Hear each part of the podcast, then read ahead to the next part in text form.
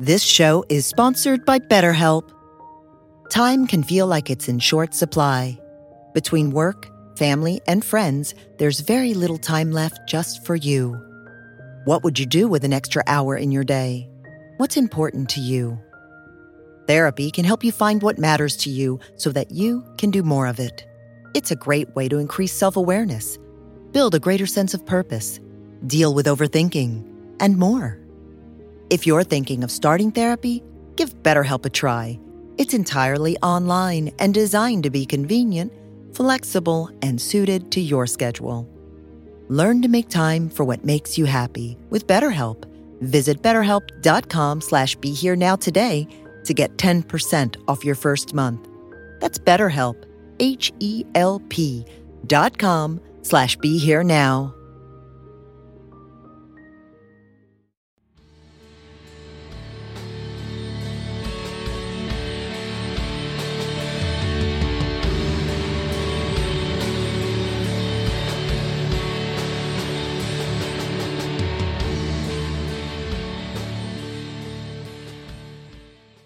Hey everyone, this is Chris Grosso with the Indie Spiritualist podcast on the MindPod Network. My guest today is Mary O'Malley, and I'm going to just read you her bio quickly before we get into this conversation. Mary O'Malley is an author, counselor, and awakening mentor in Kirkland, Washington. In the early 1970s, a powerful awakening led Mary to begin changing her relationship with her challenges, freeing her from a lifelong struggle with darkness.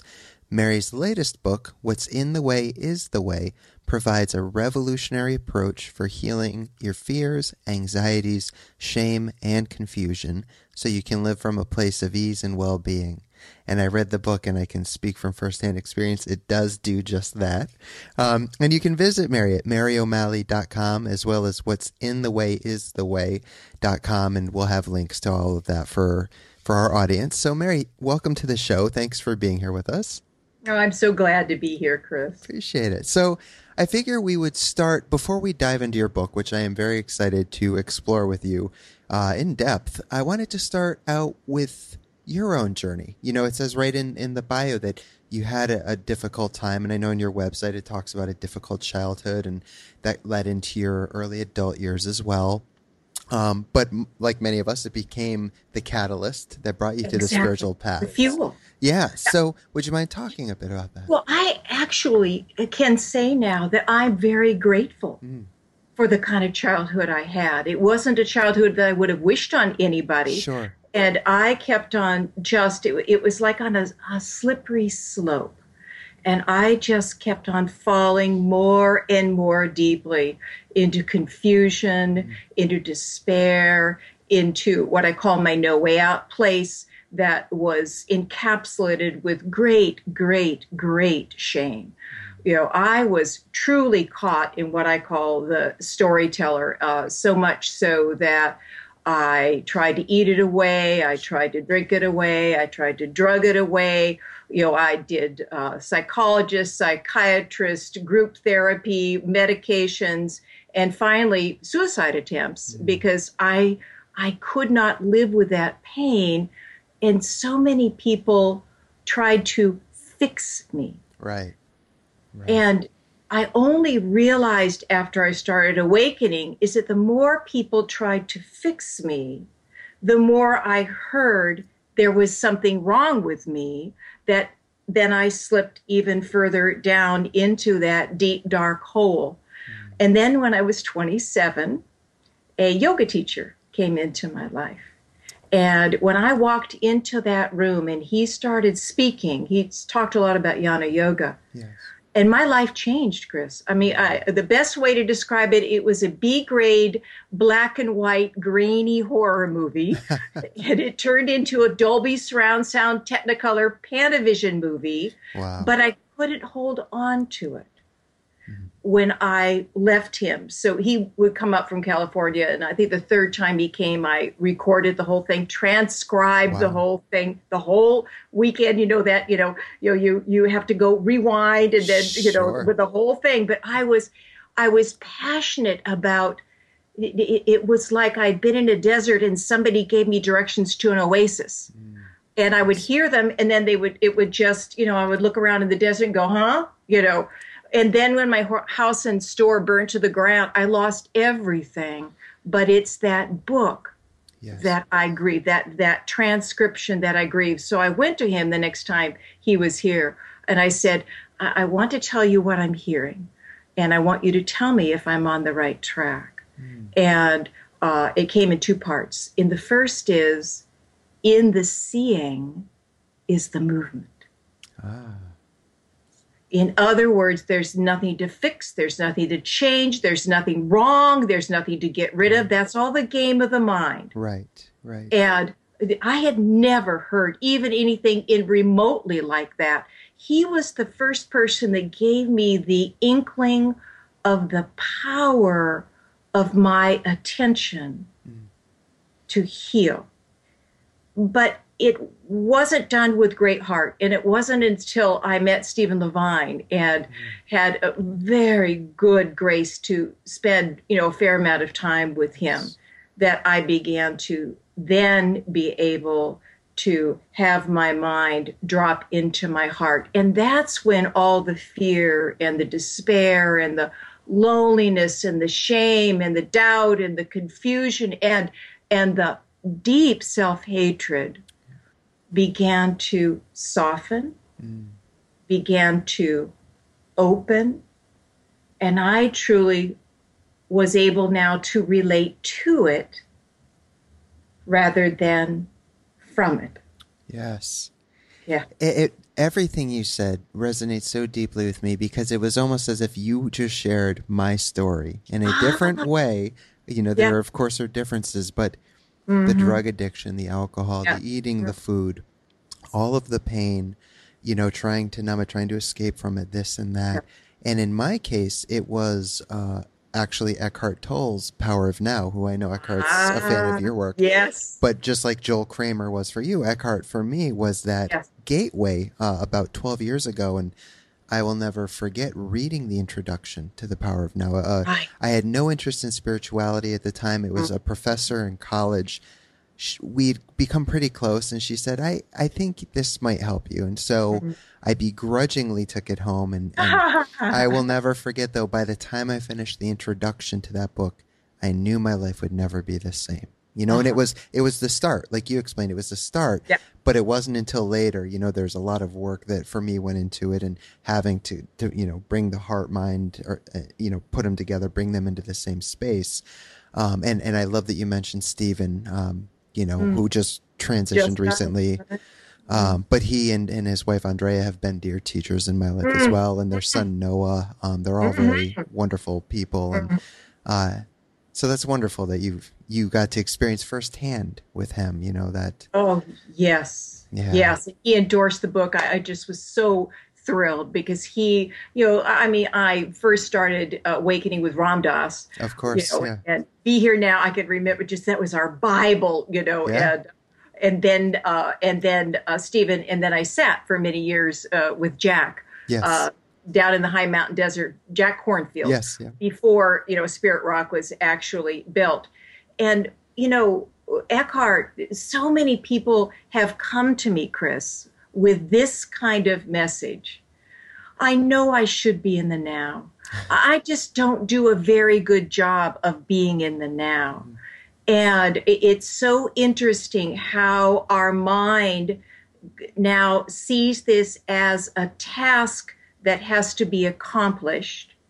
And of course, our mind is very good, the storyteller is very good at looking at what is wrong. Yes. You know? Yes. And so this whole message has gotten, for many people, kind of co opted into the storyteller. Mm. And what I invite people in to a lot is the truth that you've never left the now. Right. The now is right here. And in this work, what's in the way is the way. That we don't have to try to get to the now because we're already there. We just need to see mm. and see with great heart this conditioned self.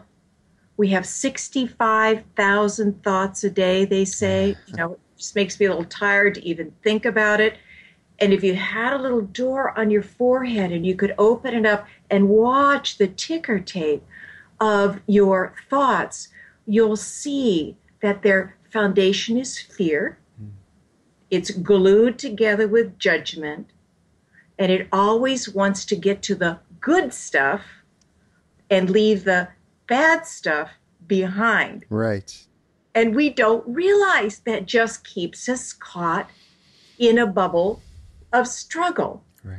So you know this. I was gifted that gosh darn that didn't work for me and i was one of those people that was just a failure at meditation for you know uh, at least 10 years yes, oh my yes, god yes. yes you know I, I can remember the first retreat i went to was with jack and you know 125 people uh, at joshua tree and we'd be all sitting there and i'd open my eyes and i knew everybody else was in nirvana mm. and i was the only person that wasn't but slowly and surely, I learned how to show up for all of it. Right. Because the now includes fear and judgment, it, includes this whole storyteller. Right. How can we be present for that? Oh, and that's so important. And and that is something it's a pitfall for a lot of people, you know, that they do tend to compartmentalize their spiritual mm-hmm. practice as only formally happening um, or only happening while they're formally meditating or in a mm-hmm. yoga class, church, sangha, whatever the mm-hmm. case may be. Mm-hmm. And of course, that's part of it. But and I this was the case for me too for quite a few years. When I got up and I left that, I left that spiritual practice there, and it took I, some slow and steady, you know, keep coming back, keep coming back to learn that it comes with me and it and it imbues all of my life and every day today and I'm so grateful for that. And I also just wanted to quickly touch on I love uh, how you mentioned the now and how people will say, you know, I fail at it, and and I, you know, I I've written about that myself about feeling like a failure at spirituality, as if there could be such a thing, but you know how the mind works, right? Uh, and so I can laugh at it today, but. Um, you know, you mentioned Ram Dass and Be Here Now was a seminal book in my life, of course. Um, and so is Eckhart and to Ram Dass and to Ken Wilber. And, what Ken uh, wrote, and I don't remember exactly what book, but was very helpful for me with the now, is he talks about the awareness. Uh, witnessing awareness, and it, you know different lineages use different names for it. But what I loved is he he says, think about five minutes ago. What was the same then that's the same now? Right. You know, things have changed, right. but what was the same? And then he goes five hours ago, five yeah. days ago, five months ago. You know, thoughts have changed, your scenery has changed, environment's changed, but what hasn't changed? And then he yeah. brings it back to, you know, 50 years ago. And then right. the, the, Zen koan, what was your face before you were born, you know? And um, anyway, so I that really helped put it into perspective for me because I, thought I started thinking about myself as a child. And I realized, wow, there was an awareness there. I wasn't cognizant uh-huh. of it but it's that same awareness then that is right. here now. I'm a different person, yes. but that awareness has been the underlying experience of it all, and it's always right now. So, yeah. And yeah. we're so used to paying attention to the uh, rising and falling of, yes. of thoughts and feelings and sensations, and we have been trained to think that those are us. Yes. And yet we are, I, I, I, like to say at the end of leading a meditation, and now notice what happened inside of you mm. when you were invited to close your eyes and whatever we did, pay attention to breath or whatever. Sure. And know that whatever showed up is absolutely okay because the healing we're ready for doesn't come from changing anything. It comes from the ability to see and be with what is. Yes. Yeah. All of it. All of it. it. So how do you then? That's where my life, you know, of, of uh, you know, has. Uh, uh, it's been such a gift that I uh, I took on the kind of mind that just couldn't stay comfortable enough with just enough alcohol and enough antidepressants and enough busyness and so on and so forth. And then I was thrown, you know, into it over and over again. And slowly and surely, it taught me curiosity. And uh, two very, very close family members in the last year have been very ill. Uh, young, young people, you know, not old people, young Sure. people. And, uh, and oh my God, Chris, it's just been superfood for bringing up the storyteller, the fear, the despair, Yeah. you know, of it. And then over and over again. And I was thinking, I said this to my friend, what do people do when they walk through something like this without consciousness? Yes. And she said, well, they drink a lot and they take a lot of drugs and so on and so forth. But over and over again, I felt like I was riding a razor's edge that here would be this upwelling of fear or despair or the mind just going off into the future. And then I would say, story. And then I would say, just this much. So to bring my attention back here, and sometimes I would say, this is what life is offering. But at the times that the mind was really upset, because this was heartbreaking, Yeah. I would then say, I see that you are upset, or I see that you are scared. Who I am, awareness, is saying this to this storyteller that right now, let's say, is very afraid, uh, has a story running about the fear of the future. There's something about bringing that level of kindness to this storyteller that allows it to let go much more quickly. It's much more willing to soften and it dissipates. And then here is the living moment again. Right. Yeah.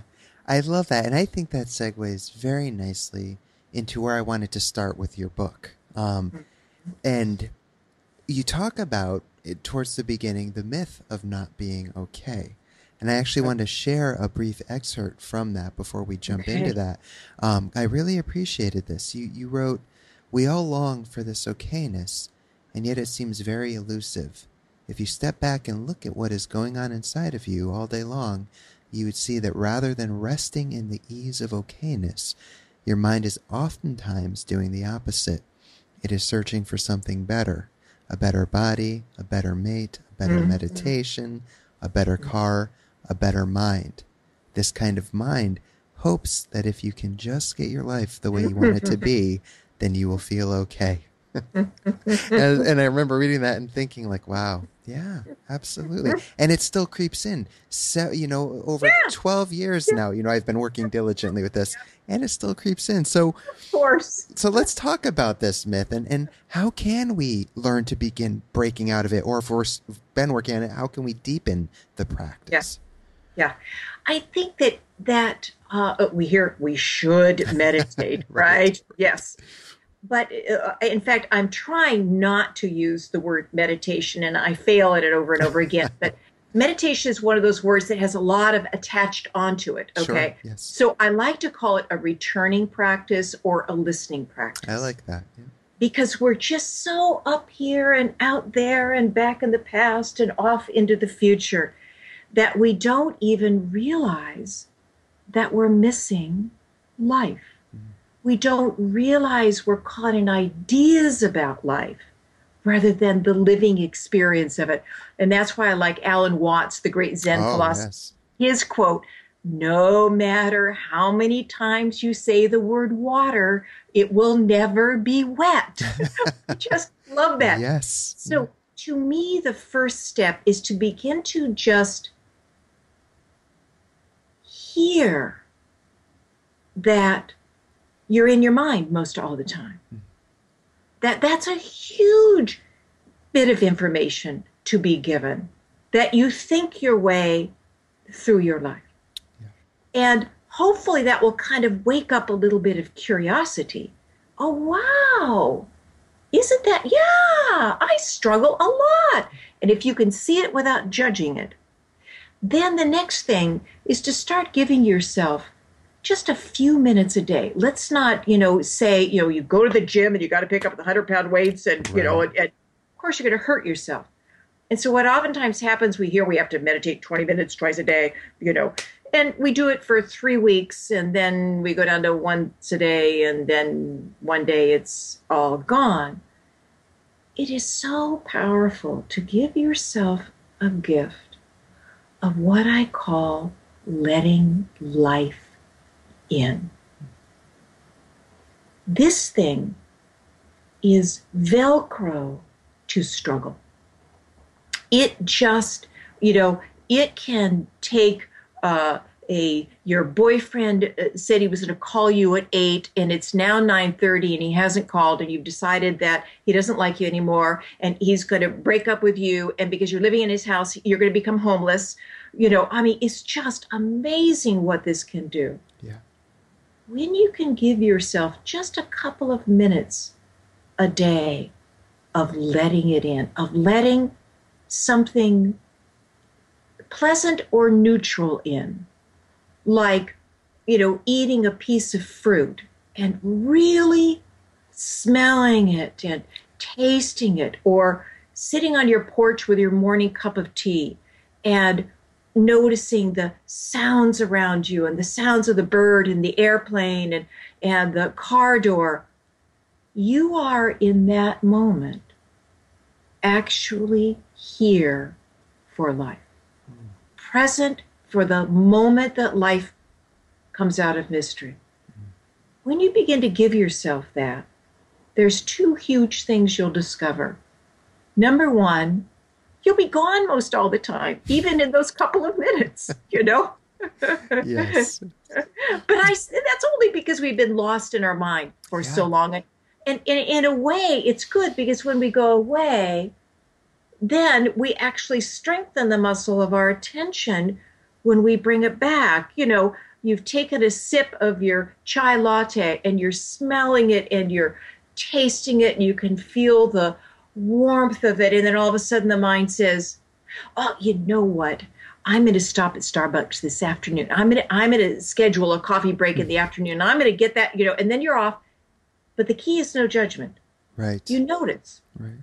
And then you come back the other thing that happens for you is you begin to notice mm. there's a huge difference yeah. between your stories about life and actually being here for this creative flow that's been going on for 13.8 billion years yeah. and that is orchestrated by an intelligence is far greater than us that's what we're homesick for yeah yeah we so it's like you said, the same thing with me.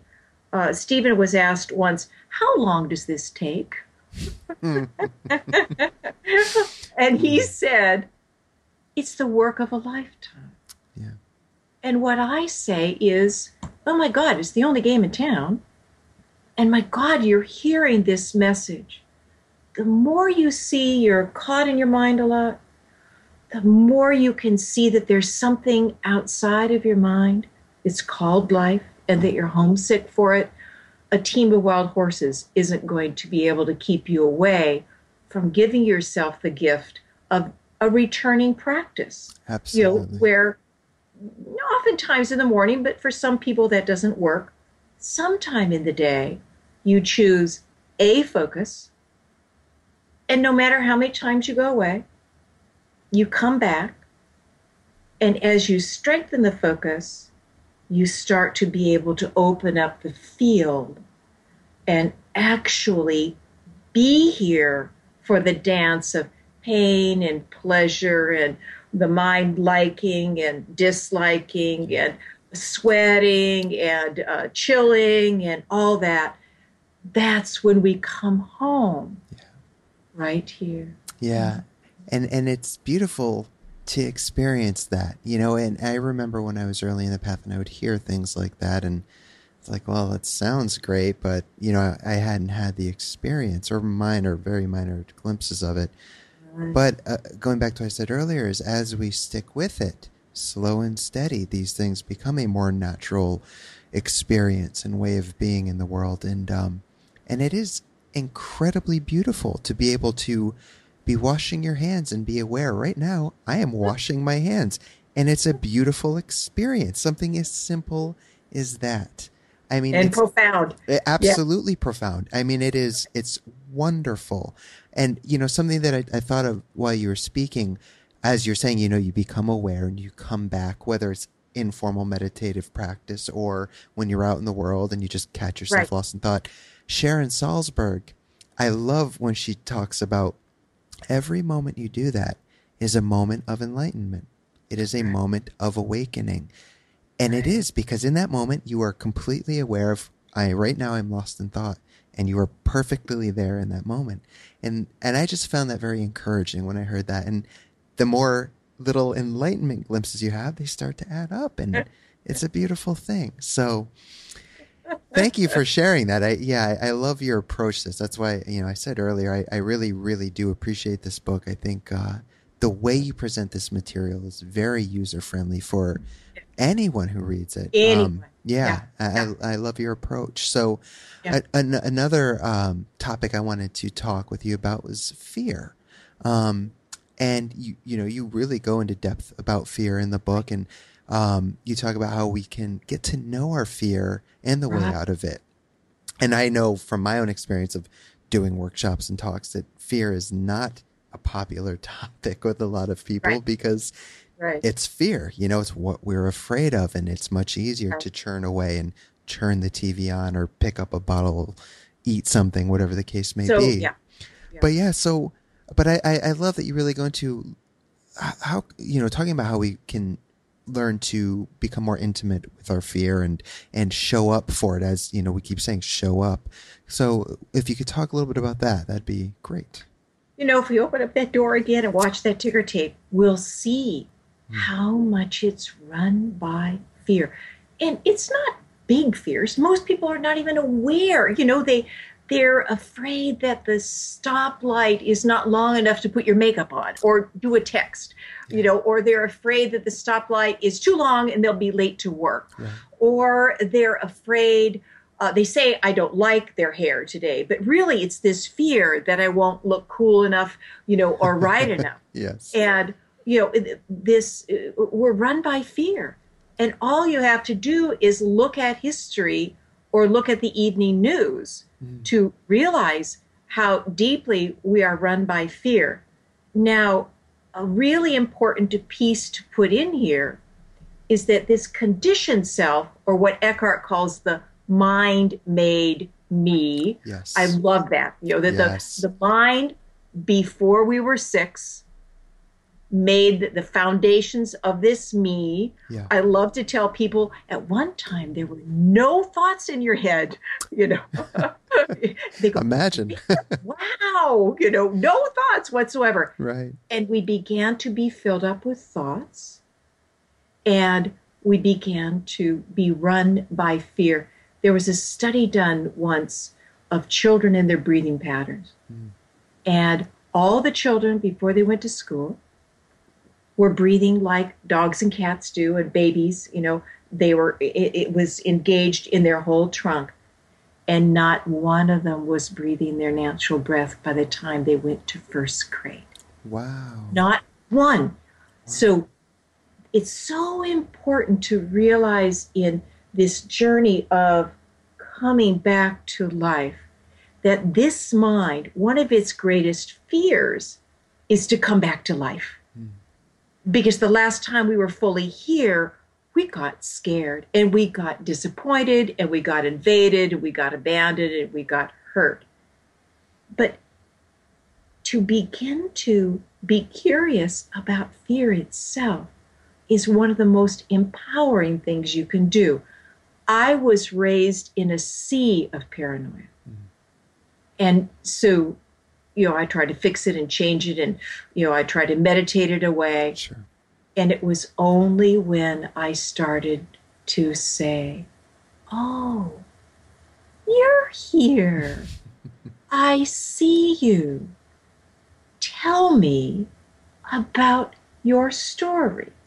And sometimes he could, sometimes he couldn't, because I have hated and judged and feared these parts of ourselves that we want to eat away and drink away and smoke away and busy away and drug away.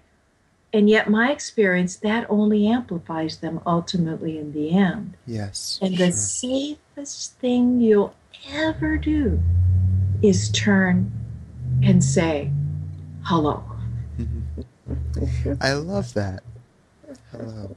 Yeah, I think you know, as you talk about in the book, and you've you've mentioned a few times, is curiosity and and Right. and really getting getting to know it. Hello, hi, how are you? And Yeah. and uh, and being open to it instead of our natural human tendency, which is to push it away, and Exactly. which understandably, you know, because that's what's been ingrained in most of us for our lives, and even going back, it was part of our survival instinct. You know, push pain away but you know we're we're a different species now we're much more evolved and capable of skillfully working with and through these things so i love i love that you do talk about curiosity and you've mentioned it because in my own experience that's been hugely beneficial and helpful you know Mhm. it, it's not always easy to to to explore with a curious attitude the uncomfortable parts um, Right. but as you learn to do it really what i what i have learned about myself through through doing that has been monumental you know and, and it makes it interesting it keeps it interesting Very interesting. And, Yeah. you know, I, in what's in the way, there is the uh, a choice. There's a ten week series that, that called the remembering section that you can do uh, at the end of each chapter, and uh, and it develops first of all the muscle of your curiosity, and then it begins to, as we go more deeply in the book, you begin to change your whole relationship to discomfort. yes That, that Stephen Levine tells a story about a woman on her deathbed that was 93 years old. Mm. And she said, It can't end now because it hasn't started yet. So we Wow. don't want to go to the end of our lives being half alive. And what we begin to discover is that life has hidden the treasures of awakening in discomfort, hmm. whether it's physical discomfort, that ache in your back, you know, the the the nausea from chemotherapy, you know, whether it's emotional, you know, your mate just died, you know, your dog just died, you know, Right. you just lost your job, somebody yelled at you, you know, or the mental, the struggle that's always trying to uh, fix things or make things better. Yes. And I am I am uh, I would have won the contest of wimphood, you know, uh, in my life because I once gained 97 pounds in a year. wow. You know, I really, really, I'm a Taurus, so I was absolutely certain I was just going to numb all this stuff and and Sure. get away from it. And I'm a little bit of a slow learner. and it, and it took and me me a while to begin to get, hmm, I don't think this is working, you know. And that's when it, it was almost like this, Chris, you know, whoop, you know, oop, you know, oh, uh, oh, ah, oh, you know. yes So, yeah, yeah, that I began, I, I call it becoming a tightness detective. Mm, That remember the breathing patterns of the children. Yes Okay. yeah. We learned very early on. We had, even if we had loving parents, we had so many experiences that were confusing and overwhelming and, and scary. And so we learned how to tighten and hold our breath and run away to our minds. And then when that doesn't work, we run away into our compulsions and away we go. Yeah. You know, and this is all about doing the path back. And the the most powerfully healing thing I have discovered how to do is be interested when I'm tight. Mhm. And the body will tell you probably at the beginning more than your mind will. You'll just be going yada, yada, yada, yada, yada, you know, and you hate your boss and you're going to, you know, fire your boss and, you know, so on and so forth because, you know, he called you out at a meeting and all that. yeah But your body, all of a sudden, you'll notice there is this fist in your solar plexus, or maybe an elephant sitting on your chest. That's where the uncomfortable places in life will begin to alert you. Mm.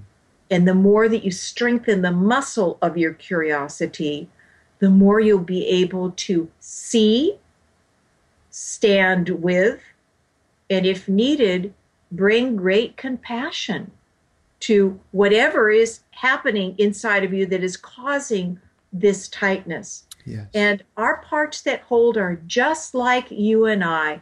They, when they're acknowledged, you know, when they're heard, ah. exactly. Yes. And and I think you you've already kind of begun to discuss what uh, another aspect of the book I want to talk to you about, um, which is the five great teachers. And I really, yes. really appreciate this part of the book because you, you write about them and how these five great teachers are designed to bring up what's been bound yes. inside of us and is asking for healing and attention. Yeah. And the five great teachers, as you write, are compulsions, illness, pain, finance, and people. So, would you mind uh, diving a little bit into that for, for the audience and discussing, you know, how they can be our great teachers? Yeah. I, I want to develop a piece before we go into the actual for sure. Teachers, yeah. That this separate self, this conditioned self that we all crawled into when we were young, it has this great illusion that it's in charge of life and it's got to do it and it's got to do it right. Well, as I began to come out of it and back into life, especially when I was sitting long, you know, meditation retreats, you begin to notice that this is a highly intelligent process. Yeah. I mean, what is it that has brought spring out of winter for eons? Yeah. What is it that that brought two cells together and made a zygote that's you.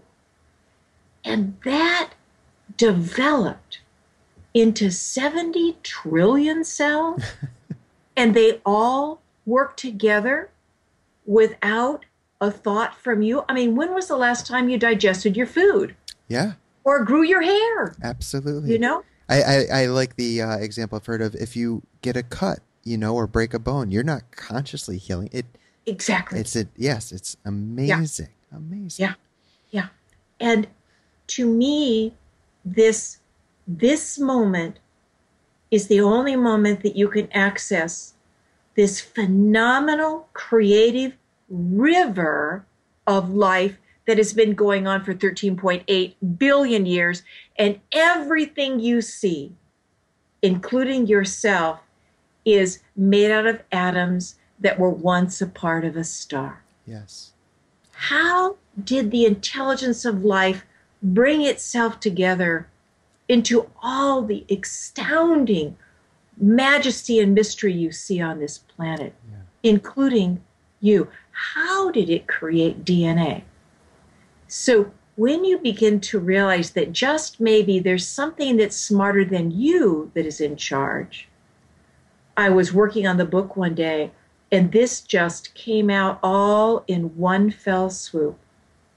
Life is set up to bring up what has been bound up so it can open up to be freed up so you can show up for life. I love that. So here we are, wide open, not a thought in our head.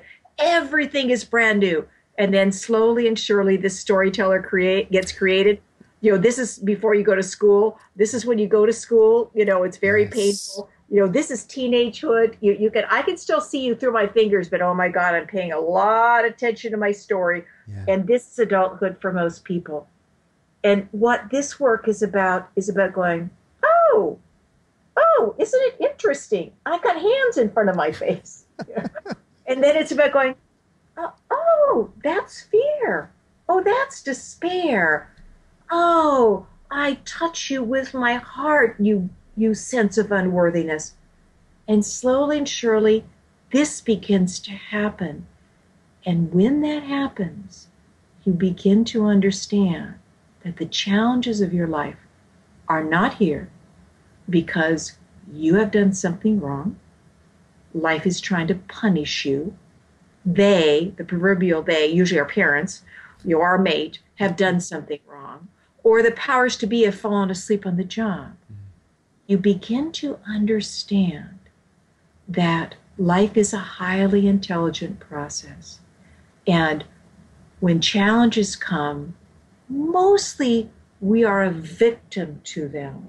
That illness, that, oh, that difficult boss that I just talk to my friends all the time about how horrible he or she is and all that. You know, the uh, teenager that, uh, you know, is not doing what we want him or her to do. And my job is to have you go, now wait, okay, what is life showing me here? And the gift of the five great teachers, and let's just start with compulsions, because I wrote a whole book about this called The Gift of Our Compulsions. Mm. But we can begin to see the same thing we can see in all of the other teachers that the statistics from the US Surgeon General's report 98% of every pound that is lost in America is gained back plus some within a year and a half. That doesn't just work with food compulsions. If we muscle another one to the ground, another one will take hold. You know, and that's a whole another conversation about why that happens. But when we begin to realize that when we fight or flee by compulsions usually from our challenges, it only makes it worse.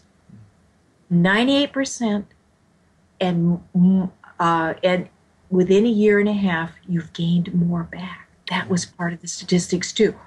So that's my job is to make people curious about these five great teachers because in these great challenges those the gifts of coming back home are embedded and if you can get beyond the idea this is happening to me or what's wrong with me that this is happening, I did something wrong, and all of a sudden you become curious, I assure you that life will give you phenomenal gifts of opening your perception so you can come back to what you really long for yeah.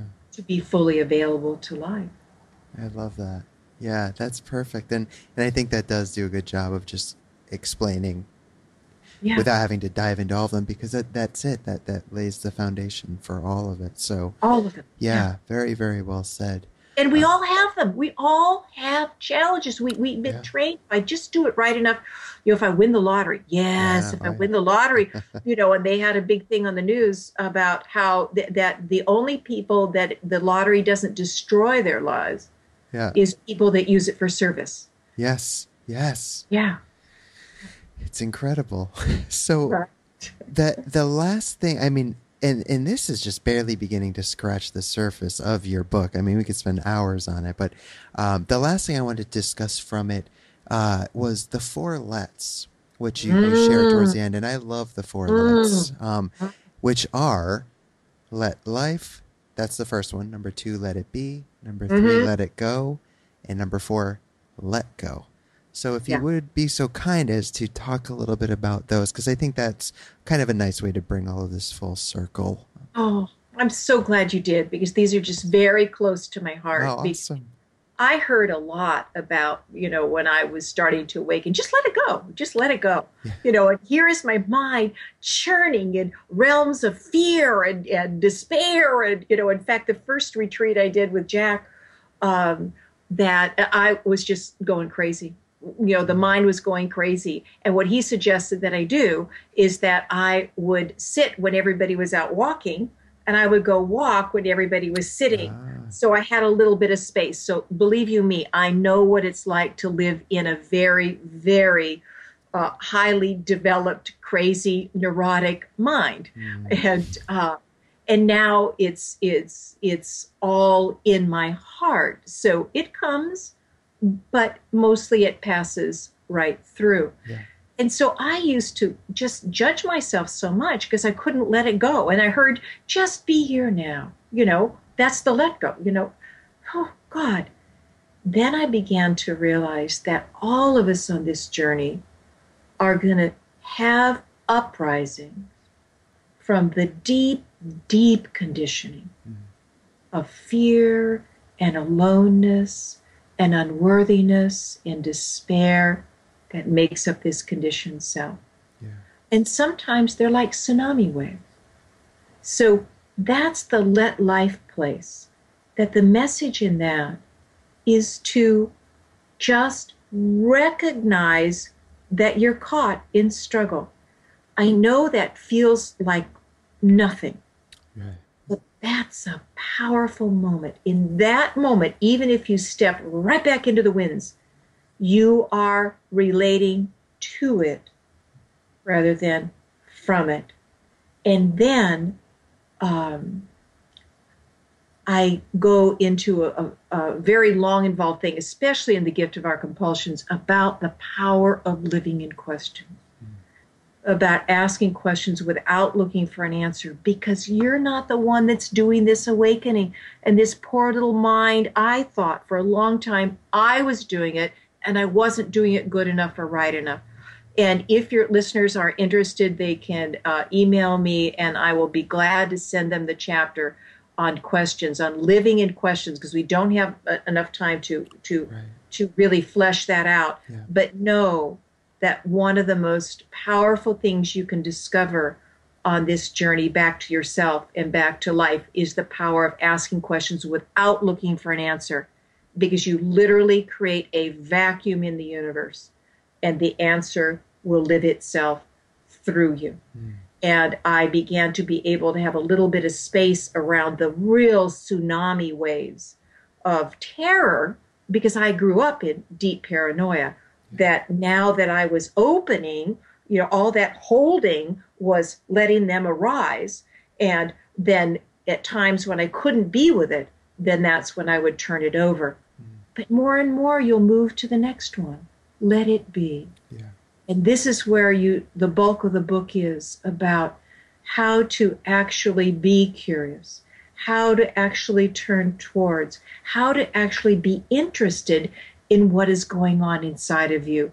Because when you can bring your attention, and we're only beginning to realize the phenomenal power, the phenomenal healing power of focused human attention that when you can bring it together with your immediate experience, that's where alchemy happens. Mm. So we could say that this book is a, uh, uh, uh, a handbook for alchemy, a handbook for transforming unconsciousness, fear, doubt, you know, unworthiness, despair, loneliness, uh, s- struggle, anger, irritation, all that, transforming it back into the free flowing aliveness that it comes from. The more you do the let it be, the more let it go just begins to naturally happen. I can't tell you, I've been in way too many hospitals and doctor's office in the last year. And, you know, I would just usually sit very quietly and, you know, the mind would start up with something and then I would see it and it would just let go. So it, I couldn't say it's all about the the the belief in the mind letting go.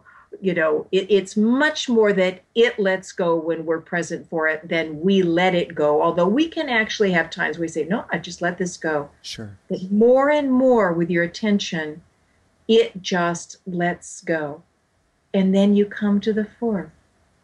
Let go you're just open, dancing with this creative river called life.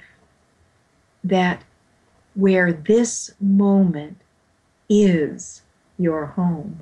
Mm. It's perfect. That's beautiful, Mary. Well, and and regarding the email, just so so the audience knows, maybe is the best way for them to visit your website, and do you have a contact form there that they can get a hold of you regarding the chapter you mentioned?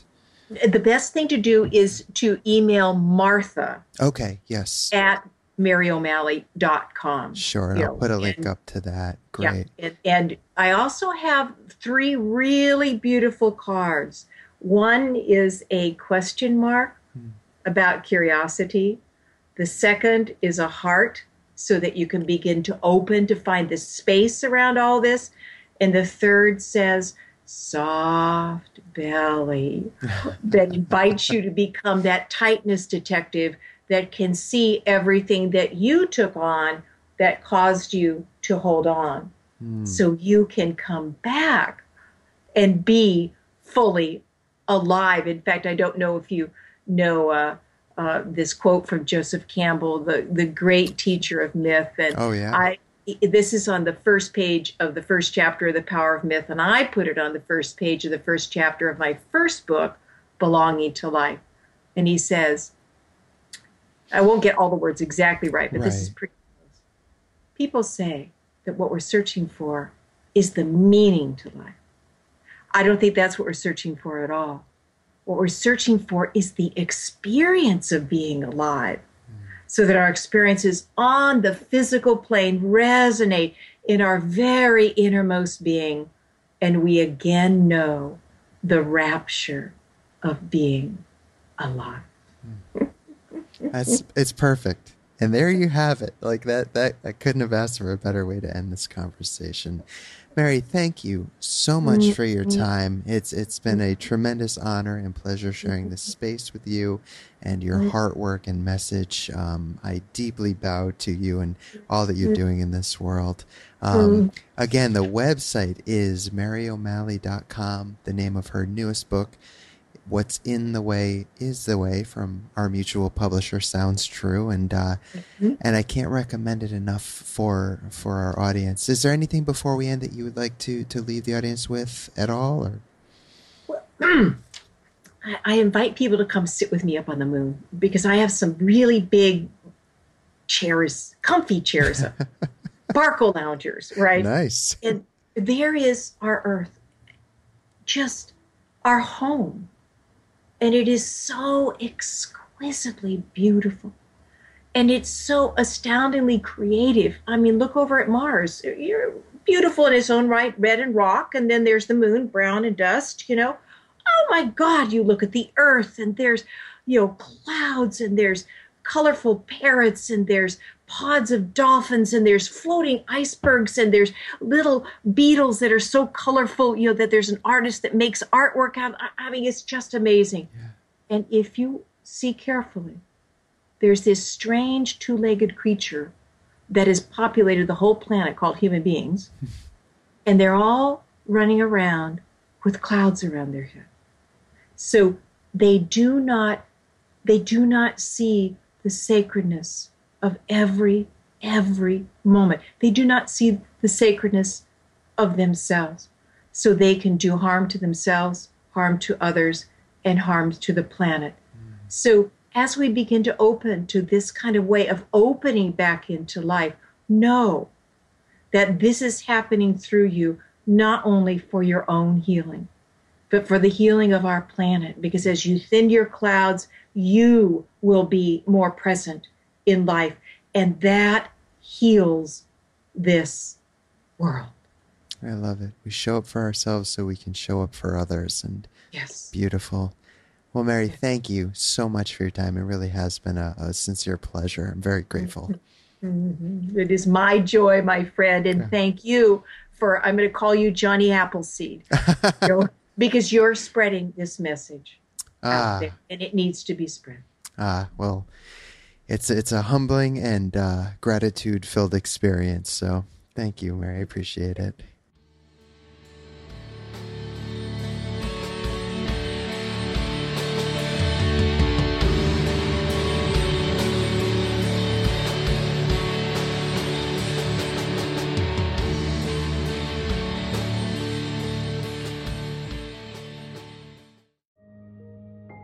This show is sponsored by BetterHelp. Time can feel like it's in short supply. Between work, family, and friends, there's very little time left just for you. What would you do with an extra hour in your day? What's important to you? Therapy can help you find what matters to you so that you can do more of it. It's a great way to increase self awareness, build a greater sense of purpose, deal with overthinking, and more. If you're thinking of starting therapy, give BetterHelp a try. It's entirely online and designed to be convenient, flexible, and suited to your schedule. Learn to make time for what makes you happy with BetterHelp. Visit betterhelp.com slash be here now today to get 10% off your first month. That's BetterHelp, H-E-L-P dot com slash be here now.